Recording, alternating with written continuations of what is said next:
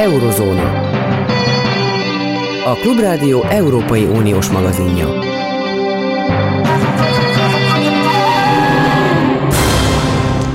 Köszöntöm a hallgatókat a mikrofonnál ezúttal Kárpáti János. A mai műsorban az ukrajnai háború mellett szó lesz Lengyelországról, a választások utáni Szerbiáról és a választások előtti Franciaországról. Kezdjük rögtön Ukrajnával, itt van velünk a vonalban Gyarmati István biztonságpolitikai szakértő. Jó napot kívánok! Jó napot kívánok! Minapi megnyilatkozások szerint a Pentagonban már nem zárják ki, hogy hosszú ideig, nem csupán hónapokig, hanem akár évekig is elhúzódhat az ukrajnai katonai konfliktus. Ezzel éles ellentétben áll az a híresztelés, hogy Putyin május 9-re a második világháború végéről megemlékező győzelemnapi ünnepségre hát mindenképpen el akar érni valamilyen sikert, és azt győzelemnek szeretné kikiáltani. Lehet, hogy ez a két feltételezés voltak éppen nem is zárja ki egymást? Nem zárja ki egymást valószínűleg egyébként. Azt nagyon valószínűleg tartom, hogy hogy valami győzelmet be kell neki jelentenie, mert olyan régen húzódik már ez a háború, és hát annyira nem látszik eredménye orosz szempontból, hogy, hogy muszáj valamit, valamit tenni ennek érdekében, hogy ezt az imidzsét az, orosz, az Oroszországnak és az orosz haderőnek javítsa, és hát erre persze semmi se jobb, mint a május 9-i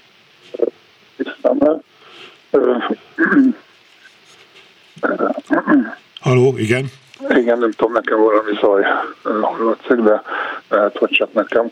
Ugye a másik feltételezés, hogy elhúzódik a háború, ugye attól, hogy ő még bejelenti, hogy, hogy győzött, attól még elhúzódhat de azt mondom, hogy ezt egy kicsit kvalifikálni kell. Tehát azt, hogy az a jelenlegi háború, ez a fajta háború évekig eltartson, ezt én, ezt, én nem tartom reálisnak. Egyik félnek sincsenek meg a, a lehetőségei, se az anyagi, se a politikai lehetőségei, hogy katonai, hogy ezt, ezt megtegye. Azt el tudom képzelni, hogy az amerikaiak arra gondolnak, hogy mondjuk valami győzelmet bejelent Putyin, és akkor a, a, a háború ilyen gerilla háború vagy kisebb összecsapások formájában folytatódik, hiszen egyébként, ha úgy tetszik, akkor már 2015 óta Kelet-Ukrajnában folyik egyfajta háború, tehát egy olyan ilyen összecsapásokkal tarkított helyzetet azt el tudok képzelni, hogy évekig is eltarthat. Igen, mennyiben változott az oroszok elképzelése? Putyin persze úgy nyilatkozott, hogy neki soha nem volt célja elfoglalni Ukrajnát, na de hát mégis azért kellett változtatni menet közben a, a terveken, miután a villámháborús győzelem reménye néhány nap alatt elúszott. Tulajdonképpen a, az orosz katonai felderítés kudarcát szokták emlegetni, és azt, hogy amikor felfelé mennek a jelentések, akkor egyre szépítik, és ami Putyinhoz eljutott, az már arról szólt, hogy virágesővel fogja őt fogadni Ukrajna népe ilyen egyszerű ez, hogy egy ilyen, hogy mondjam, szokványos, közhelyszerű tévedés áldozattal lett volna az orosz katonai felderítés, vagy, vagy egyszerűen nem számoltak azzal a, azzal a nagy fejlesztéssel, ami, amit, az, ami az ukrán hadseregen végbe ment a, a nyugati támogatásnak köszönhetően az utóbbi időben. Azt, amit Putyin mond, az sose kell százszázalékosan készpénznek venni, az utóbbi időben ritkán mondott olyat, ami, ami igaz volt. Ez sem igaz, hogy nem, nem volt sohasem céljuk Ukrajna elfoglalása, hiszen a nácitlanítás és a, a demilitarizálás az ugye nyilvánvalóan ezt jelentette, sőt, hát ugye a decemberi szerződés tervezetek azok még, még Európa pacifikálását is kitűzték, tehát nem, hogy Ukrajna elfoglalása, hanem még Európa, az európai biztonsági rendszer gyökeres megváltoztatása is cél volt. De hát ez nem először fordul elő, hogy, hogy, hogy változnak a, a, a célok, és az sem először fordul elő, hogy nem ismerik ezt le. Nyilvánvalóan ezzel céljai vannak.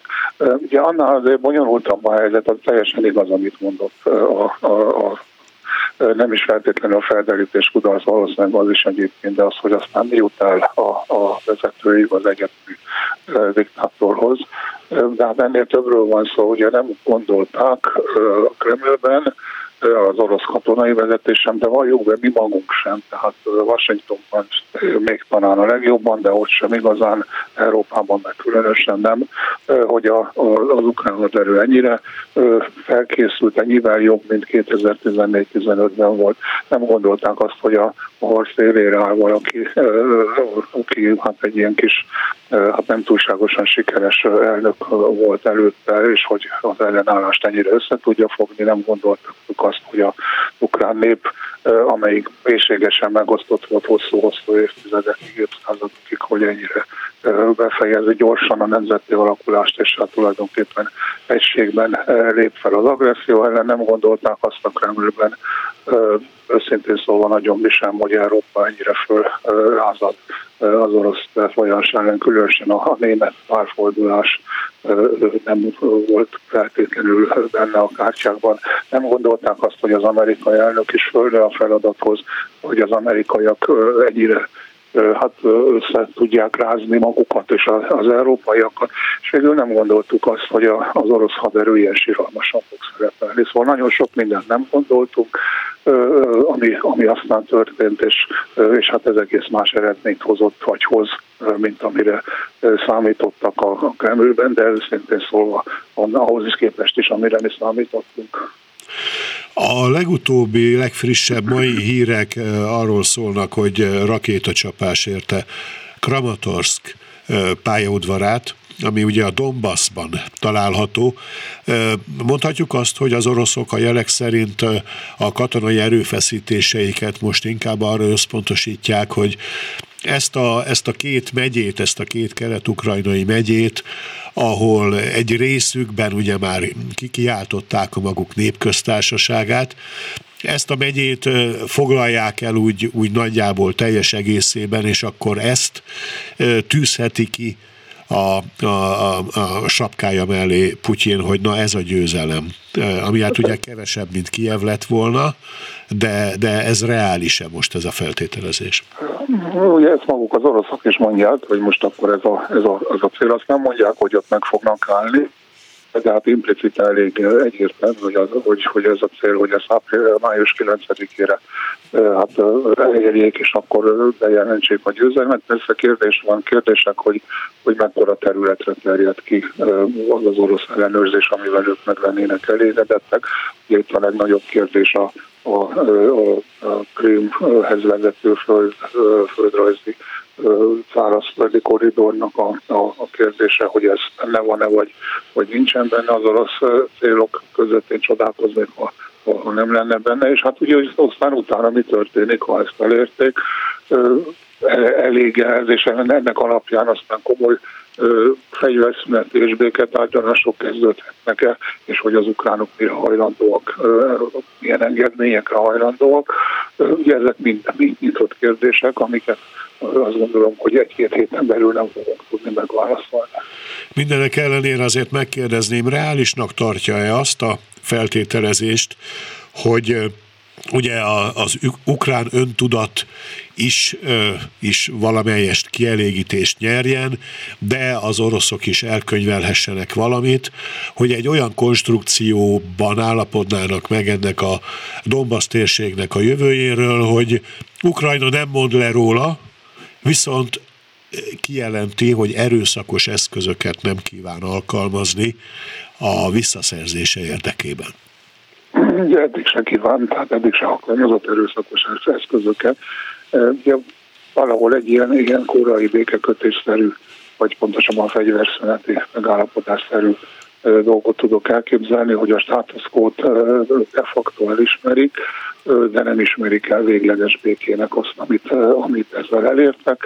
Hogy ezzel persze aztán az oroszok meg lesznek elégedve, és hogy mennyire tartós lesz, meg hát persze az ördög itt is a részletekben van, de azt el tudom képzelni, hogy ez egy hát viszonylagos megnyugváshoz vezet, és aztán hát az idő az sok mindent, sok mindent megváltoztat, ugye a Palmincsoni korai béke, vagy pontosabban a fegyverszüneti megállapodás már már 70 éve létezik, és, és hát viszonylag stabil minden ellenkező ellenére, hogy próbálják az észak megváltoztatni, de, de ezen a státuszon azért nem történik változás. Tehát egy ilyen fajta megállapodást el tudok képzelni, és aztán majd meglátjuk, hogy 5-10-15 év múlva, vagy 70 év múlva mi lesz ennek a vége. Na most az oroszországi helyzetet illetően vannak a szankciók, most vonjuk le a gáz dolgot ebből. Tehát a, a, a, a gázcsapok elzárása nélkül, amik lehetségesek szankciók, azok mennyire tudják sarokba szorítani Putyint és az ő rendszerét.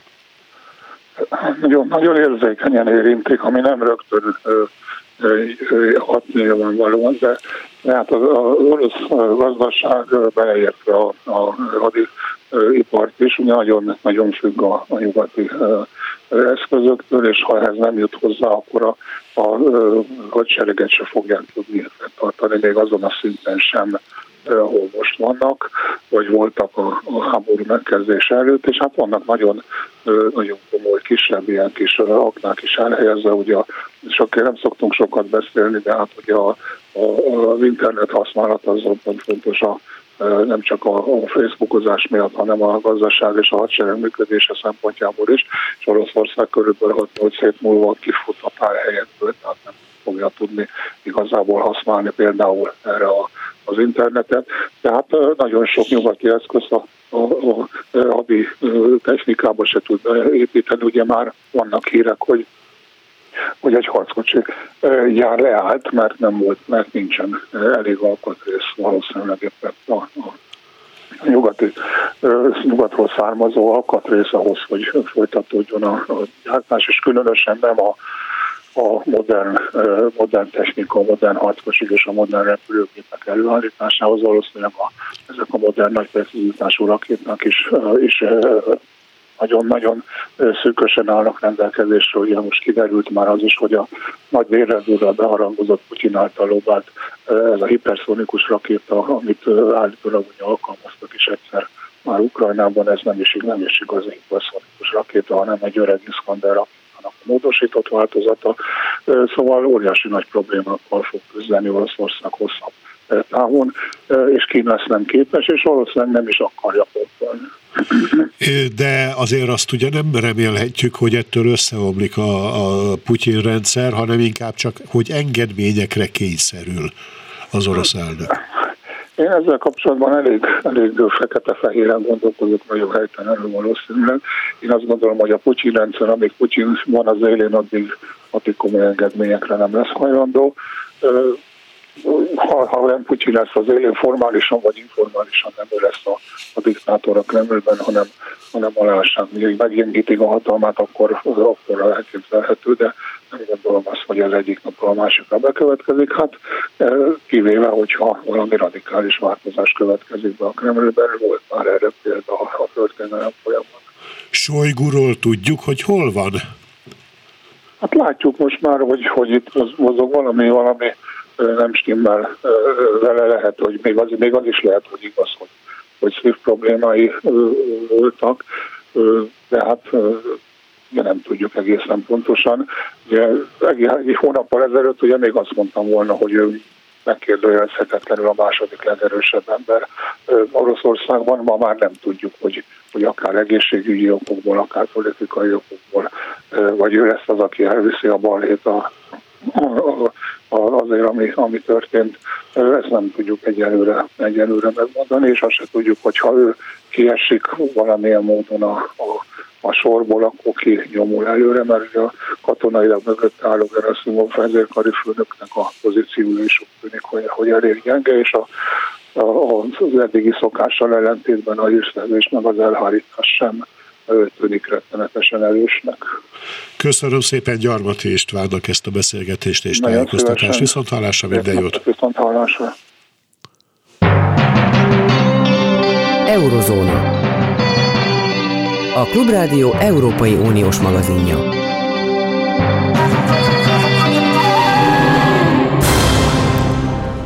Most pedig Gordon István Lengyelország szakértővel beszélgetünk. Jó napot kívánok! Jó napot kívánok, üdvözlöm a hallgatókat! Arról, hogy hát ugye a varsói kormány az Ukrajnára rátámadó Putyin rezsimmel szemben a lehető legkeményebb nyugati fellépést szorgalmazza, mind az ukránok katonai megsegítését, mind a Moszkva elleni szankciókat illetően. Ez nyilván találkozik a nem éppen orosz barát lengyel társadalom nagy részének az egyetértésével megszilárdította-e belpolitikai értelemben a Kaczynszki vezetés hatalmát az ukrajnai háború, illetve támadja-e az ellenzék a kormányt azzal, hogy így akar jó nyugati lenni, és mint egy megúszni a jogállamisági elmarasztalásokat? Nagyon érdekes a folyamat zajlik Lengyelországban, ugyanis a háború kitörésének első napjától Lengyelország azt egyhangulat nevezte, tehát kormánypárt ellenzék egy, egyaránt, és el is ítélte szégyenteljesnek, gyalázatosnak, agressziónak minősítette mindaz, ami történt ö, orosz részről. Na most szinte hihetetlen, de a lengyel belpolitikában ö, egyszerűen olyan változás állt be, ami, ami, ami ne, amire nem volt. Megszűnt a lengyel belpolitika. Nem egymás túlicitálása volt a a beszédtéma, hogy én ezt mondom, én még nagyobbat tudok mondani, és sem az ellenzék, sem a kormánypárt megszólalásaiban nem került sor belpolitikai témában és ezt nagyban segítette a média is, hiszen ugyanezen a vonalon halad, és még egy dolog, ami nagyon megváltozott. A lengyel közlogi méltóságok aktivitása.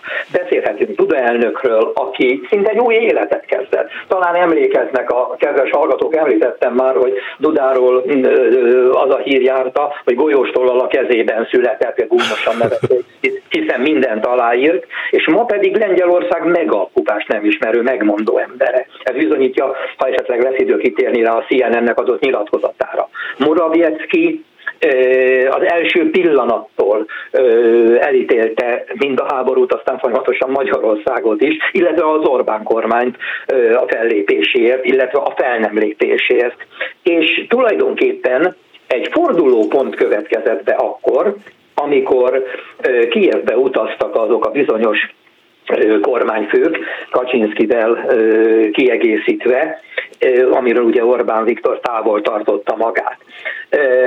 És talán itt egy kis választóvíz azért becsordogált a lengyel belpolitikába, hiszen rögtön az ellenzék megszólalt. Hát ez ugye most tartunk a 44-45. napjának a háborúban, erre a találkozóra három héttel ezelőtt kerülhetett sor, ha jól emlékszem, és Kaczynski, ő nem miniszterelnök, ő csak miniszterelnök helyettes.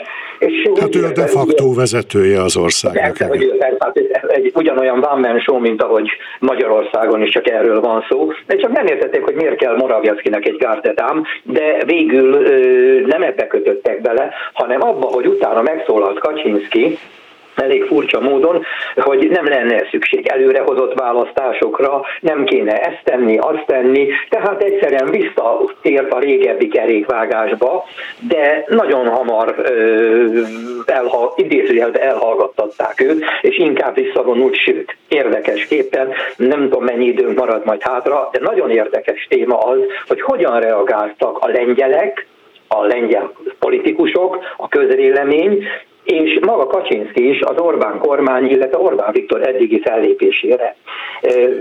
Kaczynszki ebből a szempontból a legilletékesebb, aki ugye nem tartozik a leghumorosabb emberek közé, és azt mondta pár nappal ezelőtt, hogy a visegrádi négyek közötti mosolyszünet csak átmeneti jellegű együttműködésünket ez nem szakíthatja szét. Ma azonban teljesen friss, mielőtt bekapcsoltak volna, pár perccel előtte jelezték a hírügynökséget a legfrissebb Kaczynszki nyilatkozatot, aki azt mondta, hogy a riporter megkérdezte Kaczynszkitól, hogy van-e lehetőségünk, vagy egyáltalán szükségünk a magyarokkal való együttműködésre, vagy a kapcsolatok jobbra fordítására. És Kaczynszki azt mondta, hogy a változás jó lenne, de kizárólag csak azzal a feltétellel, ha Orbán megváltozik.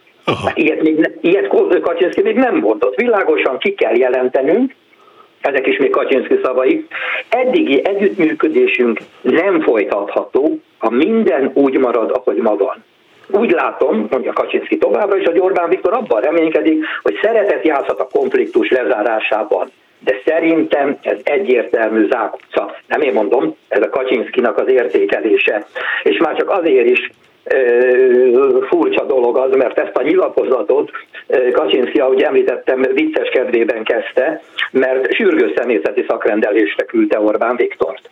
Hát ez, ez, ez abszolút nem jellemző rá, de elfogadható a részéről, és tulajdonképpen folyt, megmondom mi az, ami, ami teljesen fölháborította a lengyel közvéleményt. A győzelem utáni nyilatkozata Orbán Viktornak, ez volt, ez okozta a legnagyobb felháborodást, méghozzá az a mondata, mármint Orbán Viktor azon mondata, hogy olyan időket élünk, amikor az ember azt sem hiszi el, amit a saját szemében lát.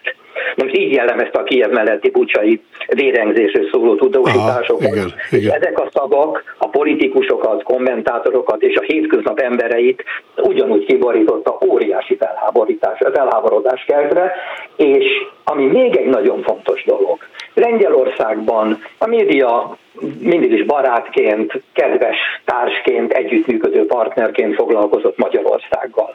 Ez pár héttel ezelőttig még meg is figyelhető volt, megjelent az a havi 3-4-5 cikkecske. Most naponta 15-20 cikk jelenik meg Magyarországról, és ami az érdekes, a bevezetőben feltett kérdésre válaszolva, Magyarországgal lényegében többet foglalkozik, a lengyel sajtó, mint a lengyel belpolitikával. És centiről centire lekövette az egész kampányt, tudósítókat küldtem Magyarországról, és olyan véleményt kialakítva, ami a lengyel, teljes lengyel közvéleményt, itt kell hangsúlyoznom valamit, nem Magyarország ellen, mert ez minden megnyilvánulásban elhangzik, hanem a magyar kormány és Orbán Viktor ellen. Ez nagyon érdekes, ezek szerint az is elképzelhető, hogy Kaczynszki voltak éppen egészen titkon annak szurkolt, hogy Orbán Viktor veszítse el a választásokat. Elvégre egy, egy katolikus ellenjelölt állt vele szemben.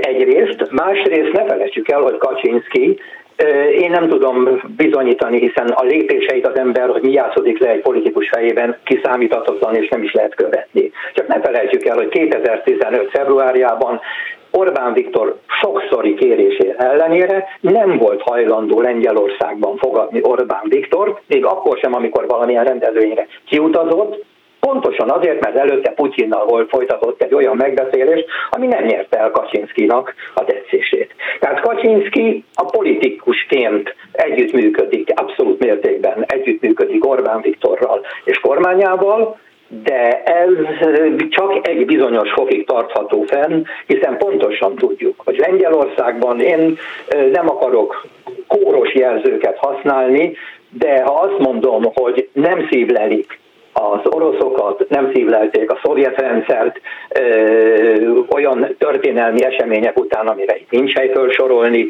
Ez bizony egy egyértelmű dolog, hogy a lengyel társadalom most a saját kormány, függetlenül, hogy ellenzéki beállítottságú, vagy kormánypárti valakú, valaki egyértelműen, hogy egy emberként sorakoznak föl, nincsen kivétel, nem olvastam kivételről, nem találkoztam se, senkivel se, nem beszéltem telefonon senkivel se, aki ne azt az álláspontot foglalta volna el, ami Lengyelország hivatalos álláspontja.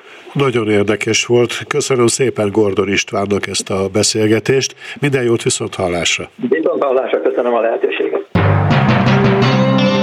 Eurozóna. A Klubrádió Európai Uniós magazinja.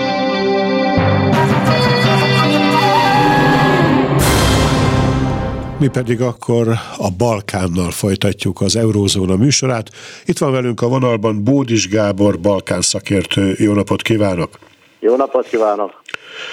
A kiinduló pontunk ugye az, hogy a szerbiai választások megerősítették Alexander Vucic pozícióját. Várhatóan merre mozdul most az elnök?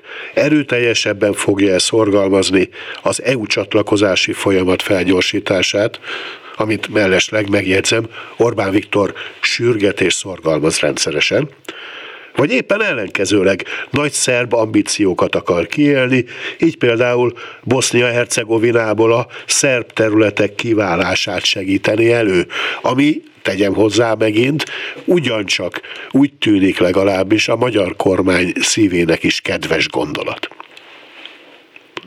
Hát egyetlen egy mondattal úgy tudok válaszolni, hogy folytatja a pávatáncot.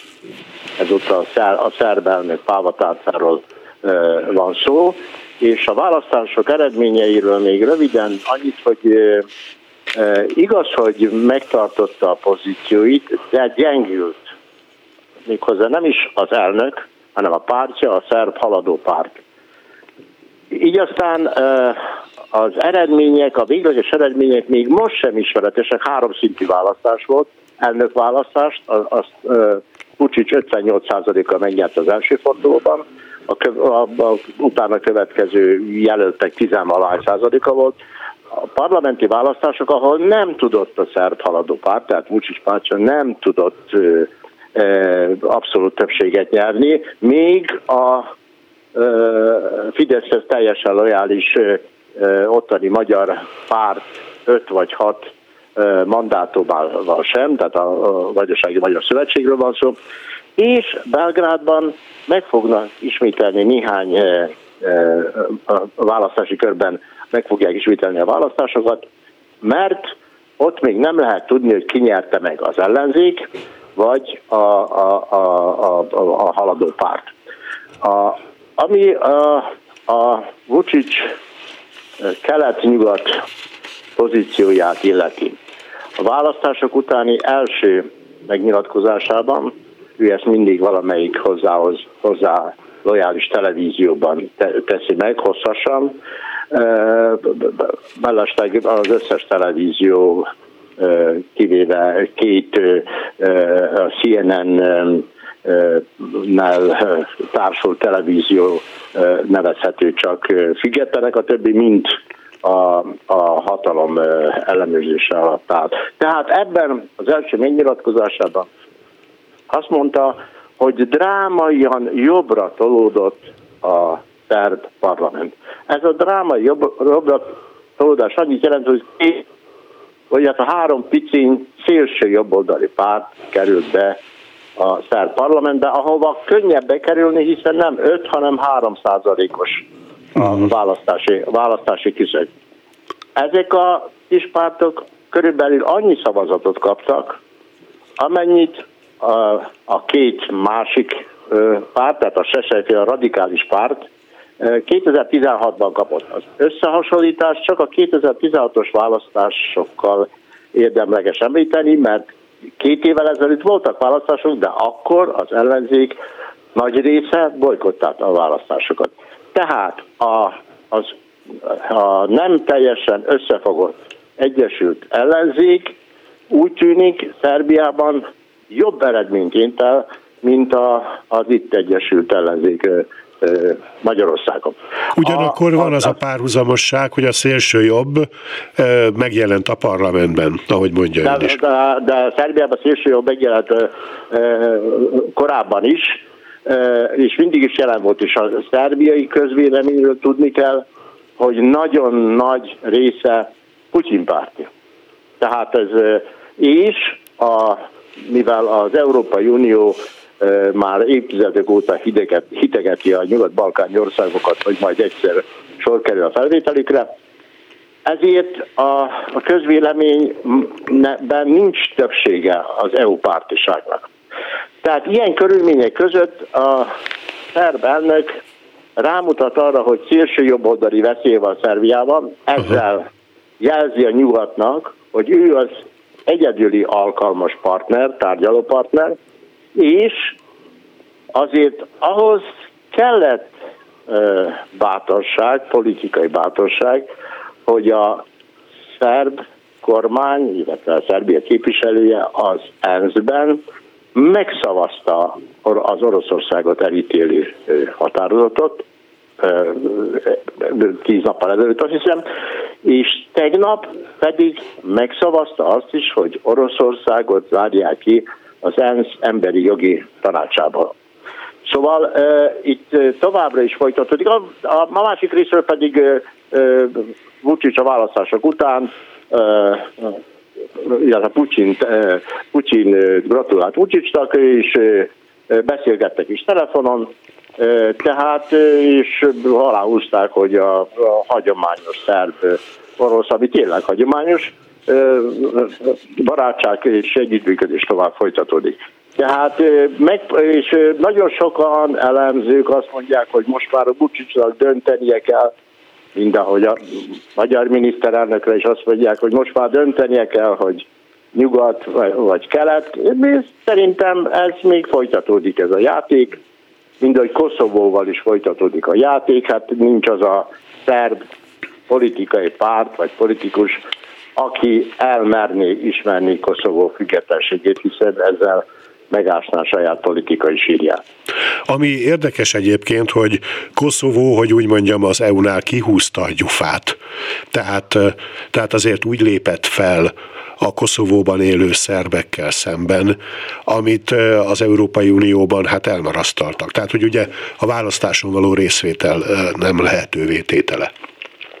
Igen, igen. Hát ez a, ez a, a, a kölcsönös adok-kapok a koszovói és a szerb kormány között, de hát a, ami a, a Szerbiát a, a, azt teszi jelentősé a nyugat-balkáni térségbe, mert Szerbia dönthet a, a régió stabilitásáról is, de dönthet a, a, a, a destabilizációról is. Hát ez az, mi van, hogyha, említe, hogyha Dodik, a, Dodik a, Dodik féle, Bosz... igen, amit Orbán Viktorral együtt, és hát Pucsin ízlése szerint csinálják, Szóval mindenféleképpen döntett Szerbia, de viszont ezzel, hogy a nyugat felé mutatja, hogy ő akár föl is forgathatja a Nyugat-Balkánt, ezzel is a saját rejtingjét emeli, mint, mint egyetlen lehetséges tárgyalópartnerek. Tehát ön úgy gondolja, hogy a Dodik ugyan, ő ugye a boszniai szerbeknek a vezetője, a, a boszniai szerb Igen. köztársaság vezetője, hogyha a Dodik megpróbál lépni az önállóság, tehát a Boszniából való kiszakadás érdekében, akkor tulajdonképpen az olyan nagyon nem jönne jól Szerbiának, mert, mert, mert egyáltalán nem biztos, hogy szüksége lenne egy, egy, ha jól tudom, nem igazán a fejlettebb részekhez tartozó területre. Viszont a veszélyel való fenyegetés, mint egy riogatás, az fenntartható a nyugattal szemben. Pontosan, pontosan, pontosan így van, és a Dodiknak esze ágába se jut, hogy, hogy bármit is tegyen Vucic és Pucsin megkérdezése nélkül. Tehát ez biztos, hogy nem, nem fog megtörténni, hiszen személyes gazdasági érdekei és minden más függ attól, hogy Vucic miként dönt. Uh-huh. Tulajdonképpen akkor mi a realitása annak, hogy a, a szerb EU csatlakozási folyamat most felgyorsuljon. Orbán Viktor, aki ezt forszírozza, sürgeti, hát ő nagyon megerősödve került ki a választásból. Hát szerintem a választásból lehet, hogy megerősödve került ki, de az EU-ban nem nagyon, úgyhogy nem hiszem, hogy Magyarország szava sokat számítana. Ez egy bevett mondás, hogy minden egyes alkalommal vagy a miniszterelnök, vagy a külügyminiszter azt mondják, hogy Szerbiát már régen fel kellett volna venni a, a, az Unióban, ennek semmilyen reális alapja nincs. Az talán egy kegyelmi időszak most a, a az ukrajnai háború miatt talán egy kegyelmi időszak lép fel, kedvezőbb légkör mondván, hogy meg kell óvni a nyugat-balkáni országokat, az, a pucsini befolyásot, talán egy kicsit elnézőbb magatartást lehet várni az Európai Uniótól Szerbiával szemben, de komolyabb előrelépésre szerintem nincs esély. Nagyon szépen köszönöm Bódis Gábor Balkán szakértőnek, viszont arra minden jót kívánok. Köszönöm szépen. Eurozóna. A Klubrádió Európai Uniós magazinja.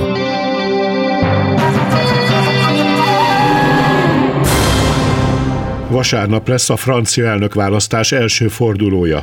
A felmérések tükrében mik az esélyei a hivatalban levő centrista államfőnek, a mérsékelt jobboldali, illetve a két szélső jobboldali indulónak. A vonalban Sósester Petronella Franciaország szakértő. Ha jól tudom, kimondottan baloldali jelölt nem igazán rúg labdába. Jó napot kívánok, ezt uh, muszáj egy picit pontosítanom, mert az elmúlt uh, hetekben felért harmadik személyként Jean-Luc Mélenchon, a radikális baloldali lázadó Franciaország jelöltje. Ő most a választás harmadik embere. Ha fogadni kellene, akkor a legtöbb elemző nem ráfogadna, hogy bejuthat Emmanuel Macron mellé a második fordulóba, de mintegy hat ponttal van lemaradva Marine Le Pen mögött, és pontosan tudjuk, hogy Marine Le Pennek a szavazóbázisa részben munkásokból, munkanélküliekből, alsó alsó középosztálybeli emberekből áll, akik könnyen demobilizálhatók, úgyhogy azért nem nulla százalék az esélye annak sem, hogy esetleg egy Melanchon-Macron második fordulót láthatunk. Még egyszer mondom, nem ez a legesélyesebb forgatókönyv, de nem is nulla az esélye. Minek tudható be ez a változás, hogy az utóbbi időben ő feljött? Két szempontot említenék. Az egyik, ami Marine Le Pennek és Jean-Luc Mélenchonnak is segített, tehát a két radikális jelöltnek, ez pedig az, hogy jól ráéreztek arra, hogy a franciákat továbbra is, és a háborúhoz képest egyre inkább a saját megélhetésük, az infláció, az energiaárak kérdése és hasonlók érdeklik. És erre a tematikára építve kampányoltak jó ütemben, jó érzékkel. A másik ok az pedig a másik radikális jelölt, Erik Zemur kampányának egyfajta összeomlása. Ő egyébként viszonylag rosszul reagált, ma már látjuk az ukrajnai háborúra. Például ő volt az egyetlen jelölt, aki tiltakozott az ukrajnai menekültek befogadása ellen, és később korrigálnia kellett itt. Nagyon értékes pillanatokat és pontokat veszíthetett és hasonlóan rossz bőrben van a mérsékelt konzervatív neogolista Valéri Pékres kampánya is. Ő már egyébként korábban lefele mutató mondjuk úgy tüneteket mutatott, már február közepén is volt egy olyan nagy gyűlése, ami hát arra volt hivatott, hogy dinamizálja a kampányát, de inkább újabb vitákat szült, úgyhogy ők ketten lecsúsztak a 9-10 pontos tartományba, és egymás között versenyeznek azon, hogy ki lesz a jobb oldal újra szervezője, tehát van egy kis házi verseny közöttük, a kérdés az, hogy kivégez elő tulajdonképpen. És Macronnak mennyi az előnye, mekkora az előnye a második, harmadik helyezettel szemben százalékban most? Um, átlagosan 26-27 pont körül állhat Emmanuel Macron, Marine Le Pen pedig 22-23 ponttal követi őt, szűkül ez az olló. Emmanuel Macron tulajdonképpen elvesztette azt az extra támogatottságot, amelyet a háború miatt szerzett. Ez önmagában nem meglepő, és nem is váratlan. Ugye Marine Le Pen növekedett rá tulajdonképpen Emmanuel Macronra. Ami viszont igazán érdekes és figyelemre méltó az az, hogy a második fordulós olló is szűkül Emmanuel Macron és Marine Le Pen között. 53-47 mondjuk így az átlag, de vannak már olyan mérések, amelyek 51-essel kezdődő eredményt mutatnak Macronnak és 48-assal kezdődött Löpennek, tehát arra mindenképpen következtethetünk, hogy Löpen lendületben van, és a második fordulóra is jön föl Manuel Macron. Ez azért meglepő számomra, mert hát ugye az Ukrajna elleni oroszok által indított háború, azt gondolná az ember nagyon rosszul jött Löpennek, aki, aki közismerten jó kapcsolatokat próbált ápolni, meg ápolt is Moszkvával lehetett volna erre számítani. Igen, én azt gondolom, hogy két oka van annak, hogy idézőjelben uh, Marine Le Penre nem éget rá ez a probléma. Az egyik, hogy van tőle jobbra álló jelölt, akit szintén orosz barátnak tartanak, akinek szintén magyarázkodnia kellett, és aki hibát követett el, én említettem az ukrajnai menekültek ügyét. Igen, akkor ő volt a golyófogó, az Zemúr. Így van, mechanikusan mind Löpennek, mind Macronnak segített, hogy nekik kevesebbet kelljen magyarázni az orosz politikájukat. Aha. Másrészt pedig Marine Le Pen egy rutinos politikus, ugye neki ez már a harmadik elnök választása, és egyrészt rutinosan tudott egy olyan narratívát építeni, ami számára kedvező, ugye azt mondta viszonylag gyorsan, hogy ő egy szuverenista politikus, és ezért minden ország szuverenitását támogatja ideértve Ukrajnáét is. Másrészt pontosan érezte, hogy mitől kell elhatárolódni, és mit minek kell nevezni, és tulajdonképpen így van, Érik Zemúr tett neki egy szívességet, ő viszonylag gyorsan rá tudott fordulni a megélhetés témájára, és tulajdonképpen nem kellett magyarázni, őt nem érte választói szankció a korábbi orosz pozíciói miatt. Tehát jól értem, hogy a, a második fordulós olló szűkülése azt jelezheti, hogy Pékres támogatói az eddiginél nagyobb arányban szavaznának inkább Löpenre a második fordulóban, mint Macronra? Uh, úgy mondanám, hogy a Pékres tábor megosztott. Egyébként a Mélenchon tábor is megosztott. Uh, ugye ők ketten most azt mondják, hogy hát annyira nem szeretnének uh, fölhívni senkinek a támogatására. Meglátjuk, hogy majd milyen típusú politikai nyomás nehezedik rájuk, de, de az az ő problémájuk, hogy a szavazóik egy része szívesen szavazna Löpenre, nyilván Mélenchon esetében a gazdasági kérdések miatt, Pékres esetében az identitás kérdések miatt, a szavazóik más része pedig vagy otthon maradna, vagy átszavazna Macronra. Tehát ezeknek a politikusoknak ez egy nagyon nagy kihívás, hogy mit mondanak, akár vasárnap este, akár később utána, mert ez a pártjaik és a szavazóbázisaik szétrobbanásával fenyegethet, és hát ezek a törésvonalak nem csak választói szinten, hanem politikusi másodvonal szinten is megjelennek, úgyhogy ez egy olyan kérdés, amire érdemes figyelni, amit érdemes követni, mert ez hosszú távon is befolyásolhatja a francia jobb és baloldal sorsát. Igen, úgy kezdtük a beszélgetést, hogy én azt vélelmeztem, hogy nincs igazán labdába rugó baloldali jelölt. Igazából ez alatt a mérsékelt baloldalt, kormányképes baloldalt értettem. Hol van Mitterrand egykori pártja? Hát két százalék körül. Ugye Anne Hidalgo, párizsi főpolgármester a szocialista párt jelöltje. Idén a zöldek és a szocialisták nem működnek együtt. Ha összeadnánk egyébként a két pártot, a zöldek 5% körül vannak, a zöld jelölt, akkor nagyjából az a nagyságrend jön neki, ami 2017-ben megfigyelhető volt a szocialista jelölt mögött, 6, valamennyi nagyságrendileg két. Tehát azok a szavazók, akik akkor megvoltak, most is megvannak, de a gyakorlatilag összeomlott. Hát a párizsi főpolgármesternek ez a kétszázalékos eredménye ez, ez valóban egy történelmi vereségnek ígérkezik, és hát nagyon érződik a szocialista párt környékéről szivárgó hírekből, hogy nagyjából már mindenki abban a gondolatban van, hogy mi lesz utána, és itt mindenféle plegykákat hallani, többek között egy bizonyos François Hollande újbóli aktivizálódásáról is beszélnek, tehát valamiféle szervezkedésre ha úgy tetszik, a mérsékelt baloldalon lehet számítani. Hát, hogy mekkora sikerrel, eh, az majd elválik. Voltak idők, amikor Franciaországban a kommunisták is nagyon erősek voltak. Na most említi itt Mélenchont, ő mennyiben, mennyiben radikális baloldali, és mennyiben más, mint a kommunisták? Ez is nagyon fontos leszögezni, hogy Franciaországban léteznek a kommunisták ma is, ott van a jelöltjük, Másodszor fontos megjegyezni, hogy idén nem Mélenchonnal együttműködve indulnak. Ez Mélenchon számára egyébként egy probléma, mert hogyha megnézzük a 2017-es számait, akkor neki hiányzik az a kommunista támogatás. Hiányoztak egyébként a választott tisztviselői aláírások is. Tehát azt mondhatjuk, hogy, hogy ez a típusú kemény vagy radikális baloldaliság létezik Franciaországban, és egy ilyen 20% körüli támogatottságot még ma is össze tud szedni.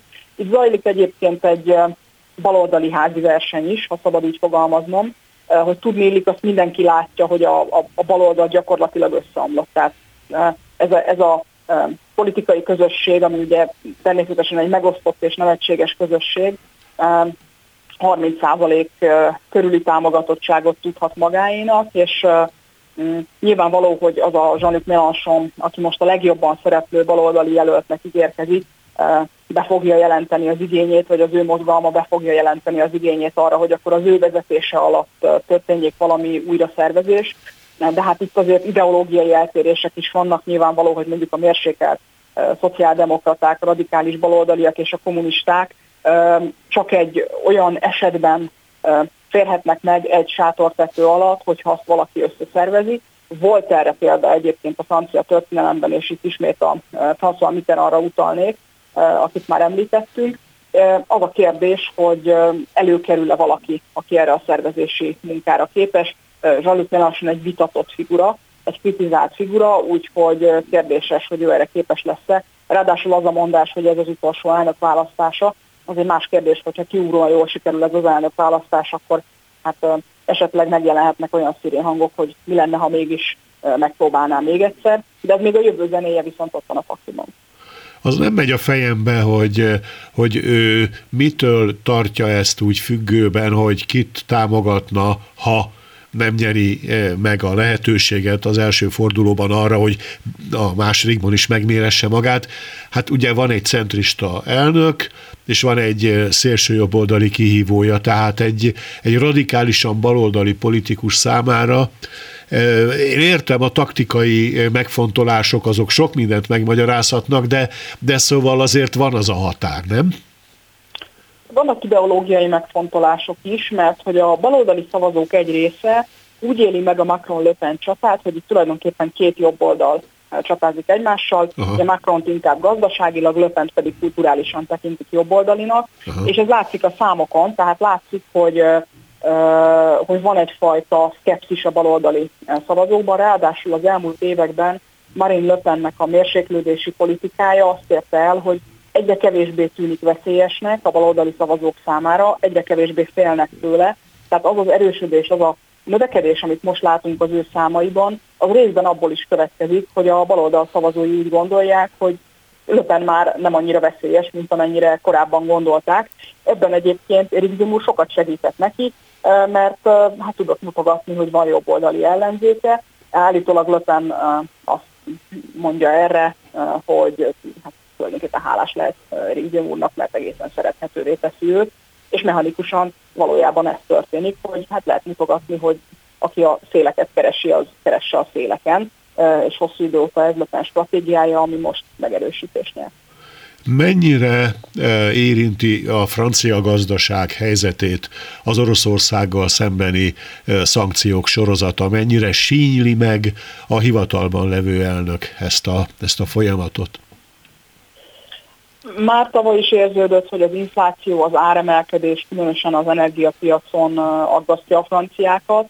Tehát vannak is mindenféle állami beavatkozások, árvisszatérítések, árbefagyasztások, támogatások és hasonlók bejelentve és elindítva. Emmanuel Macron sokat beszél például a, a az élelmiszerár problémáról, ami ugye várható. Franciaországnak az tulajdonképpen szerencséje, hogy az energiatermelése több mint kétharmada a nukleáris energiából származik, vagyis ebben a kérdésben kevésbé kitett azért Oroszországnak, mint például Németország, ez egyfajta autonómiát ad Franciaország számára, úgyhogy abszolút ott van a kampányban, abszolút ott van a témák között ez a kérdés. Mint említettem, aki jól érzett rá arra, hogy mikor kell fordulni, és kevésbé a konkrét háborúval és a lövéssel és a nemzetközi helyzettel foglalkozni, nincsen annak a következményeivel, az tulajdonképpen kapott is prémiumot a választóktól, ezt látjuk a felmérésekben. Nagyon szépen köszönöm Sós Eszter Petronellának, viszont hallásra minden jót kívánok! Eurozóna. A Klubrádió Európai Uniós magazinja.